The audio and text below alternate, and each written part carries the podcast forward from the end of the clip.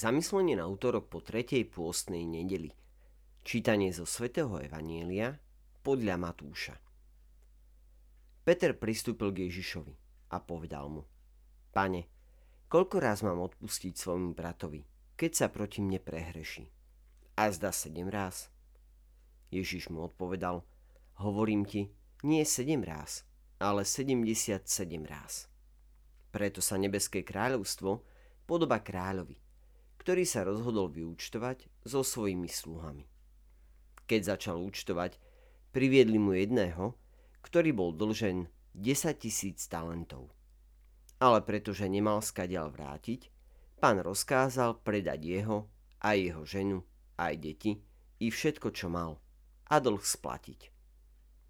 Vtedy mu sluha padol k nohám a na kolenách ho prosil. Pozhovej mi a všetko ti vrátim. A pán sa nad sluhom zľutoval. Prepustil ho a odpustil mu aj dlžobu.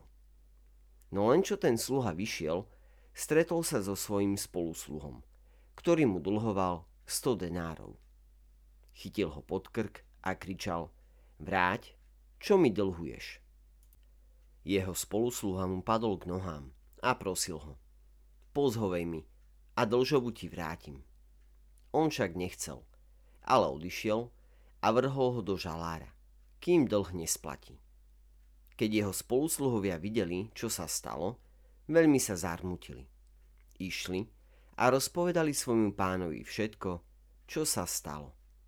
A tak si ho pán predvolal a povedal mu, zlý sluha, ja som ti odpustil celú dlžobu, pretože si ma prosil. Nemal si sa teda aj ty zľutovať nad svojim spolusluhom, ako som sa ja zľutoval nad tebou. A rozhnevaný pán ho vydal mučiteľom, kým nesplatí celú dlžobu. Tak aj môj nebeský otec urobí vám, ak neodpustíte zo srdca každý svojmu bratovi. Dnešné Matúšovo evanelium nás pozýva k zamysleniu nad tajomstvom odpustenia tým, že ponúka paralelu medzi Božími cestami a našim vlastným ľudským správaním, keď ide o odpustenie druhým. My ľudia máme odvahu merať veľkorysosť svojho odpustenia. Pane, koľko raz mám odpustiť svojmu bratovi, keď sa proti mne prehreši? A zda sedem raz? Peter akoby cítil, že sedemkrát je trochu priveľa. Možno práve to maximum, ktoré môžeme ešte zniesť.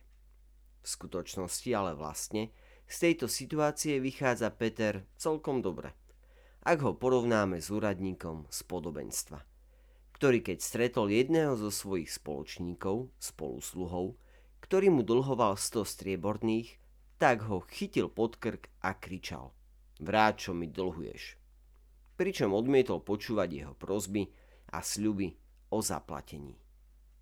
V skutočnosti my ľudia buď odmietame odpustiť, alebo lakomo vymeriavame svoje odpustenie. A to napriek tomu, že sme od Boha, podľa jeho príkladu, dostali nekonečne opakované a neobmedzené odpustenie. V podobenstve sa píše a pán sa nad sľuhom zľutoval. Prepustil ho a odpustil mu aj dlžobu. Podobenstvo, ktoré sme dnes počuli, zdôrazňuje Božie spôsoby, pokiaľ ide o udelenie odpustenia. Pán bol pohnutý súcitom. Jeho súcit, milosrdenstvo, prevážil nad spravodlivosťou. Táto epizóda odráža to, čo každý z nás pozná z vlastnej skúsenosti. Že Boh kajúcemu a obrátenému odpúšťa. Bez podmienok. A tak ja mám dnes odpustiť. Ten, kto odpúšťa a ten, komu sa odpúšťa, sa stretávajú v podstatnom bode, a to v dôstojnosti.